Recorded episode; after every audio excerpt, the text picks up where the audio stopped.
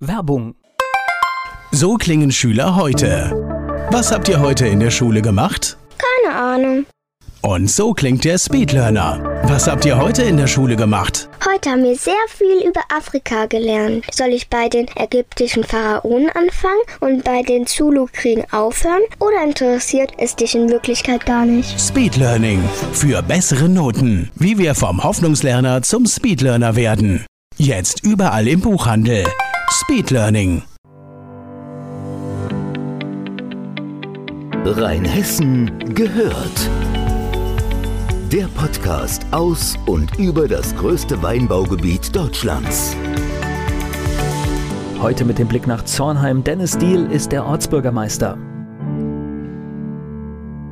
Wann haben Sie sich denn entschieden anzutreten? Äh, Haben, haben Sie sich vorher angeschaut, was für ein Aufwand das ist und, und dann die Entscheidung getroffen oder eher so überlegt, ich mache das?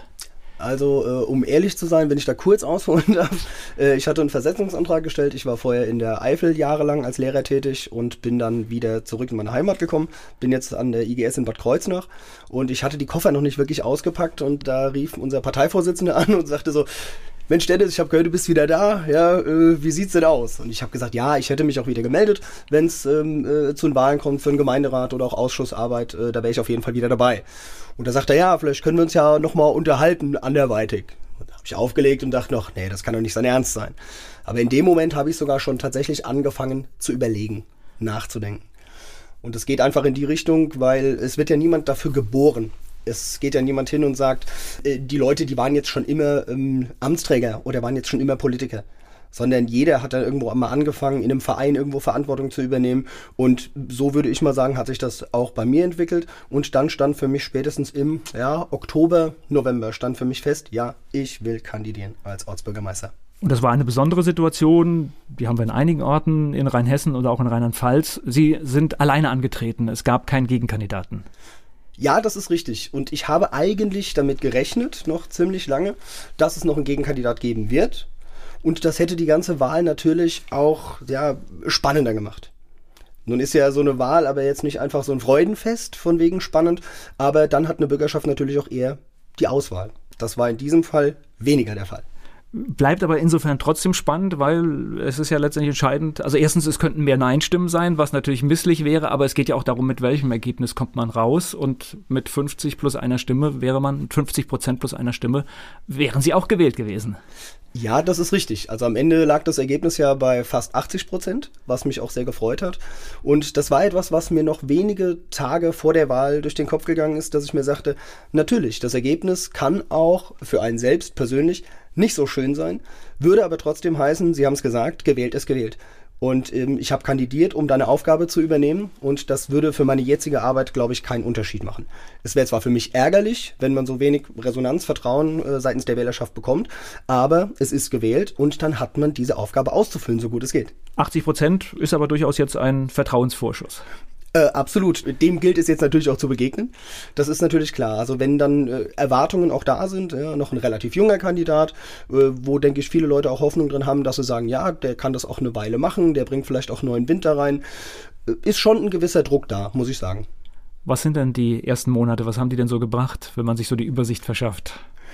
Es ist einfach immens mit wie vielen verschiedenen Aufgaben man betraut ist und wie viele verschiedene Fragen es gibt.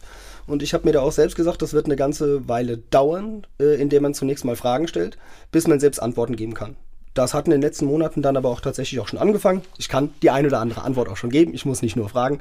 Und trotzdem ist es einerseits spannend und auf der anderen Seite eben auch anstrengend. Denn die Belange auch aus der Bürgerschaft, die sind natürlich ganz unterschiedlich. Also wir haben ja ganz verschiedene Vorhaben, ganz verschiedene Projekte, an denen gearbeitet wird, die vorangebracht werden, die ganz unterschiedliche Gruppen innerhalb der Bevölkerung interessieren und die auch unterschiedlich wichtig sind für die einzelnen Leute. Lassen Sie uns mal in die Themen gehen. Was, was steht denn in Zornheim so an? Was ist denn wichtig? Also zunächst mal vielleicht was Bauvorhaben angeht. Das ist ja sowas, was sehr viele Leute interessiert, insbesondere junge Familien. Da haben wir zunächst in Planung ein Baugebiet mit ca. 35 bis 40 Grundstücken und da kann auch hoffentlich dieses Jahr noch die Erschließung beginnen. Des Weiteren sind wir gerade dabei zu planen ein Misch- und Gewerbegebiet für ortsansässige Gewerbetreibende und das Ganze soll aber sozialverträglich auch gemacht werden für die, anliegende, für die anliegenden Bewohner.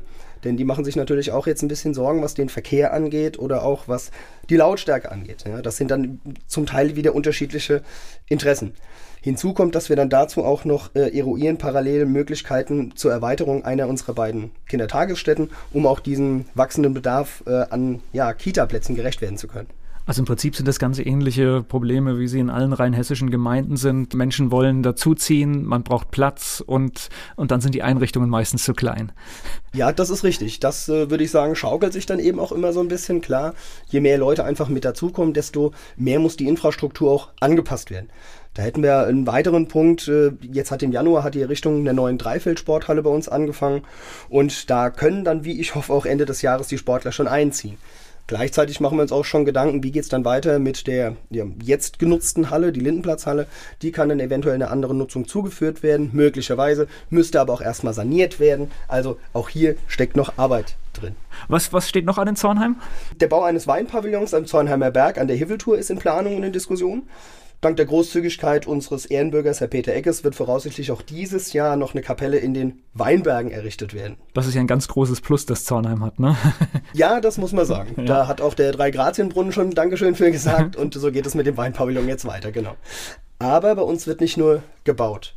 Also wir haben zum Beispiel mit der Stiftung Wald zum Leben und auch dank großer Spendenbereitschaft haben wir jetzt in diesem Jahr schon 50 Bäume in der Gemarkung pflanzen können und wir möchten auch gerne noch weitere Pflanzungen vornehmen äh, und damit einfach eine langfristige ökologische Aufwertung von Zornheimer Flächen auch vorantreiben.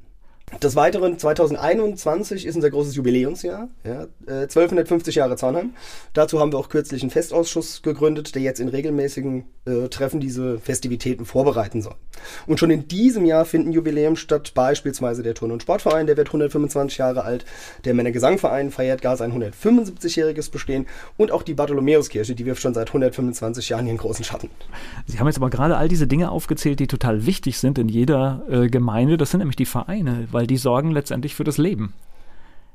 Ja, richtig, genau.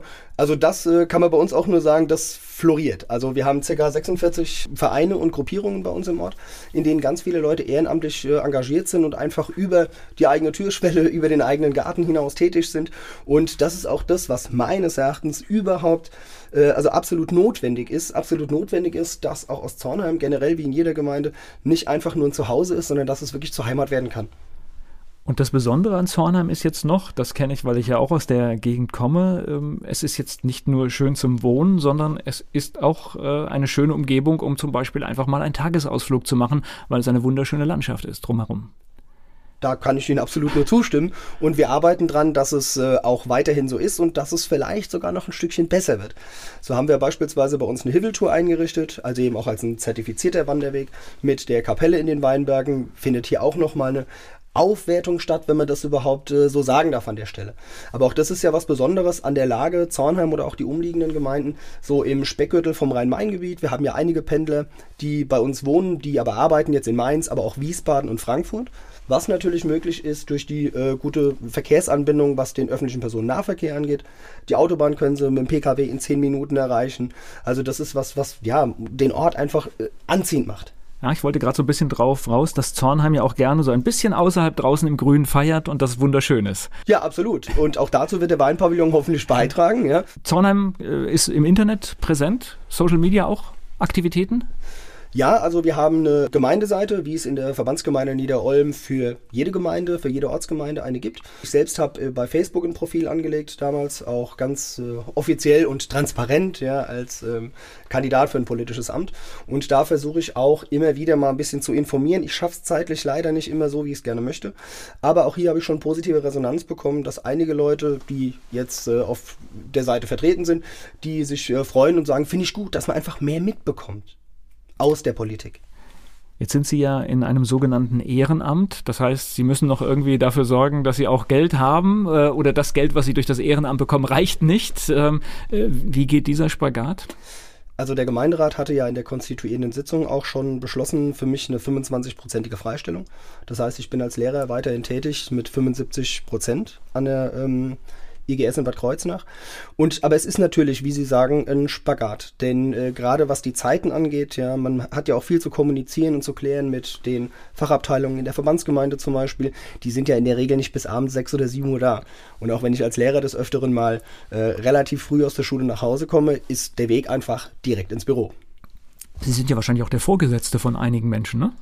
Ja, das ist richtig. Das sind, äh, nageln Sie mich nicht auf die genaue Zahl fest, aber das sind schon paar 30 an die 40, ja. Genau, und die treffen Sie ja auch nicht am Abend an oder am Wochenende, sondern da müssen Sie ja auch irgendwann mal eine Präsenz während der Woche tagsüber haben. Also in der kommunalen Kita beispielsweise, da schaue ich ab und an mal vorbei, weil ich ja auch da im ständigen Austausch bin mit der dortigen äh, Kita-Leitung.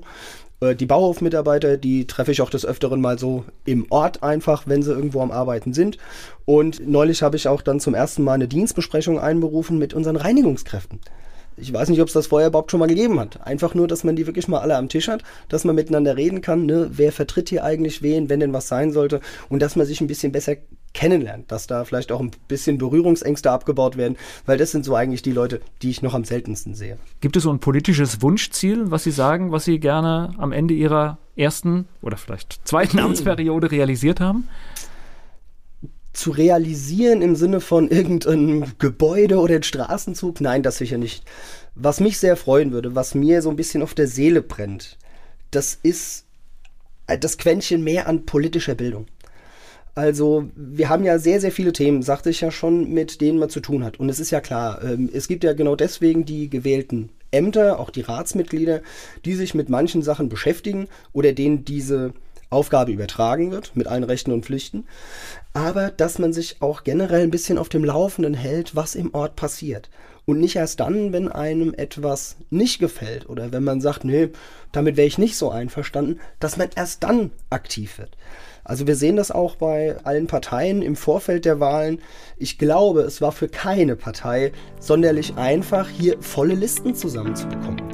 Dennis Diel, der Ortsbürgermeister aus Zornheim.